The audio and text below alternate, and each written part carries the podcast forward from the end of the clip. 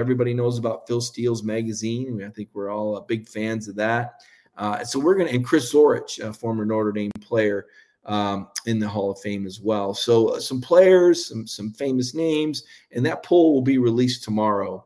Now my poll, I don't want anybody getting too upset with me here, so don't get mad here. Okay, I don't have Alabama number one. I don't have Georgia number one either. I've got the Ohio State number one. And I'm going to tell you why. Because I think that the Ohio State has an easier path to an undefeated season than Alabama or Georgia. And I think CJ Stroud is going to win the Heisman Trophy this year.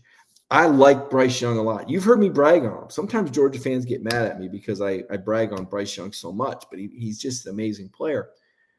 But and I hate I, I was wrong last year, so I want to preface it. I didn't think that a guy Bryce's size – could get through the SEC unhealthy uh, or healthy, and he did. He got through last year.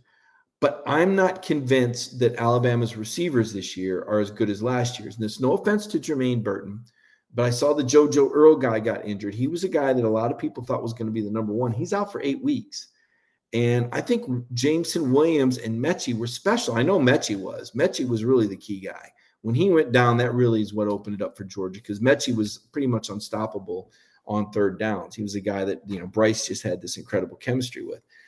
Uh, I just don't, I'm not convinced that, that Alabama um, is as good on the perimeter. And I know that Jahmyr Gibbs is supposed is was a higher ranked running back than Brian Robinson, but you know, Brian Robinson was just a warrior. He was tough.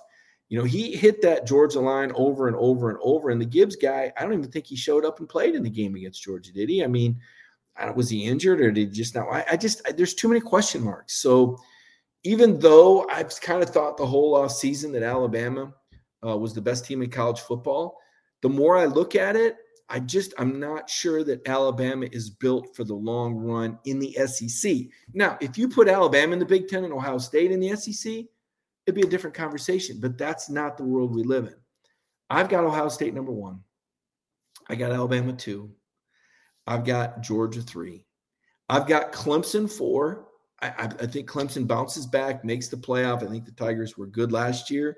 Don't think they get enough credit uh, for having the second best defense in college football because they they tripped a couple times early. I've got Oklahoma five. I like Brent Venables. I, I think he's a great coach. I think he's the right coach for Oklahoma uh, with Lincoln Riley moving on. I know that they, are not going to light it up like a pinball machine anymore, but I think Venables is a great coach, and and uh, he's he, to me he's probably the favorite for first year coach of the year. I've got A and M number six almost by default, right? I mean, with all the talent, certainly with all this talent, and, and I think Max Johnson is a really good quarterback. I was a little disappointed and surprised that it didn't work out for him at LSU, but I've got A and M number six. Utah seven and, and Oregon eight. Now, Utah beat Oregon twice last year, and they did it the same way both times. They pounded the ball. I think one game they rushed for like 230 something, another one was over 190, and they won by four touchdowns both times. Um, but Dan Lanning's gone out and gotten he's beefed up that interior, and I and I think I think Bo Nix. I'm I'm in on Bo Nix. I am in on Bo Nix. I think he's going to have a big season for the Ducks. Uh, I've got LSU nine, Arkansas ten. I don't apologize for having SEC teams ranked ahead of uh, Michigan. Okay. I had a Georgia player who, who no longer at Georgia tell me that if Michigan was in the SEC, they'd only be about the eighth best team. And, and I believe that. I, I believe it. I'm not trying to be an SEC snob, but I believe that. Uh, I got Baylor 12. I'm, I'm a, um, a big uh, believer in Dave Aranda. I think this guy's a great coach. I think we saw him do wonderful things at LSU in 2019 as the defensive coordinator, and he's turned around the Baylor program. Mel Tucker, 13. Got to give it up for Mel Tucker. Brought some swag to East Lansing, and he's made a believer out of me. I, I was skeptical. I didn't know that, that if Mel could get it done up there. I know what they're up against, but he's done a great job. Now, here's one that's going to rock your socks. This is going to shock you and surprise you because I haven't really had a chance to talk about the 180 I've done on this program. I think the Florida Gators are 14. I think the Florida Gators are the second best team in the East. I think rumors of the Florida Gator demise were much exaggerated. I'm hearing such positive things coming out of Florida and Gainesville that they're making a believer out of me. They've got the new $85 million building that they've opened up, right? We know how much energy that can bring. There is a lot of juice going through Gainesville, Florida right now. I got Gators 14. I got Miami 15, a lot of money going around, players, NIL, all above board. It's legal now, right? Got to think the Canes and in the ACC got them 15. And how about this? What do you know? Mike's got West Virginia number 16 with JT Daniels. We will see if West Virginia beats Pitt in that opening game at Heinz Field. That's a tough game because I had I had Pitt right there. The team that's missing for me that was ranked number five in both polls was Notre Dame. And I know they bring back a lot, but this is me saying I think Brian Kelly's kind of a big deal. I think Brian Kelly is a really good coach, and I think he will be missed. I think he will be missed in South Bend, and I think he will provide a lift at LSU. Here's a stat fact for you. I may even lead my story with it tomorrow. I don't know. LSU is unranked in the AP Top 25 for the first time since 2000, which was Nick Saban's first year in Baton Rouge. So, the teams with the longest active streaks ranked in the preseason top 25. Number one, 34 preseason top 25s in a row, the Ohio State. Number two, Boomer Sooners. Number three, Georgia, 15. And I think it says Alabama. Is it Alabama 15 too? Yeah. So think about it. Georgia with the longest active streak ranked. You got to love the consistency. How many, what is it? The Dogs also have the longest streak of bowl games. I want to say 23 or 24 straight years. That's consistency. And you know what Kirby's brought? I don't. I'll bet you Georgia fans don't know this. You know, Vince Dooley never had a team ranked in the preseason top five. Did you know that?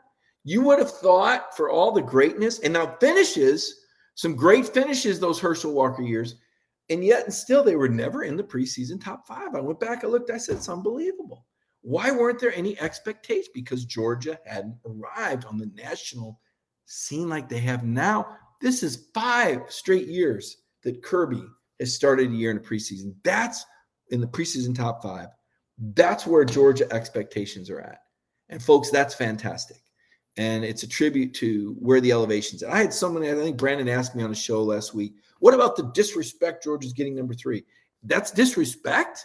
Number three, when you lose 15 guys to the NFL draft, the expectations they they're, they're toxic. You got to be careful. I saw this happen when I covered Tennessee. They won the 98 title, and the next year they went nine and three, and everybody just oh worst worst year ever. Anybody can coach.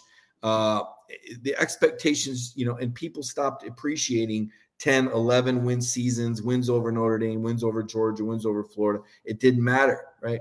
I think we're in a different era. I think every year, what you want to do, as Kirby would say, you want to get your at bats, right? You want to put yourself in the playoff picture. And I think Georgia has done that. I think Georgia is an annual championship contender. All right. I believe that. I, I think the, the proof is in the pudding. I think this year is going to be challenging. I think it's going to be very challenging. I think there's a chance for two losses. I'm not predicting two losses. I'm saying there's a chance for that because of uh, the schedule, because of the razor thin margin for error that you have, and the likelihood that you face Alabama. And even if you beat Alabama, you got to get into the playoff, and there's going to be some really good teams there. So uh, right now, I think Georgia. I think I've got their regular season projected at 11 and one. I don't have a game. like I've told you before, there's not a game I look at say they're going to lose that. But I just kind of feel like there could be one that slips away. Do you know Georgia has won 12 straight home games? Do you guys remember the last time that Georgia lost a home game between the hedges? Do you remember who coached them? He's not at that school anymore. He's at Georgia now. That's right. Will Muschamp is the last coach to beat Georgia between the hedges. Take a look at some of your comments real quick, and then we got to go. Uh, I am not a hard lemonade guy. I'm not. Not a hard lemonade guy. Tonight's tea doesn't even have caffeine in it. Uh, they don't like the hot take. Kirby Visor, sorry. I know you don't like the hot take. Um, I'm guessing you don't like the hot take on Florida. I'm just hearing good things. I'm hearing the players are jacked up. You guys saw that Brenton Cox story when Brenton was saying, "You better watch out for me." Um, I mean, that's that's saying something. Uh, oh, and here's somebody. Oh, the old misquote. Um, I never said that. I never said that Stetson Bennett couldn't win a title. That is not what I said. What I did say is I thought Georgia would have a better chance of winning the national title with JT Daniels. And you know what? I still think that. Um, but it doesn't matter. Stetson was good enough. And that's where Georgia was at last year with that defense. You just had to be good enough. It only took one good quarter of offense last year. Will it take more this year? I, I, think maybe. I know this. I know Georgia has a more aggressive mindset.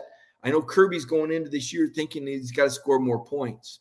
I do think Georgia knows that. I think Todd Monken knows that. I think you're going to see more aggressive scheming. I think you're going to see a more explosive offense. Think about this. They had to flip that offense in the middle of the season when they went to Stetson. And and to flip an offense like they did is unbelievable. I've never seen a championship program just go 180 on their style of offense, but they did to play around a different quarterback strengths. Well, now you've had a whole season, uh, whole off season working with Stetson in this new offense. Nothing new about it, but RPO play action shot. The timing should be better. Stetson should be better. Monken should have a better idea of the tools that he has. I think Kenny McIntosh is better. I think the offensive line is better. You did lose Pickens, that that stinks, but but George was only there four games, so it wasn't like George was a huge factor. Um, but he was big in the championship game when he made the 52 yard catch in the first quarter. The point of it is this: I think the offense is going to look better.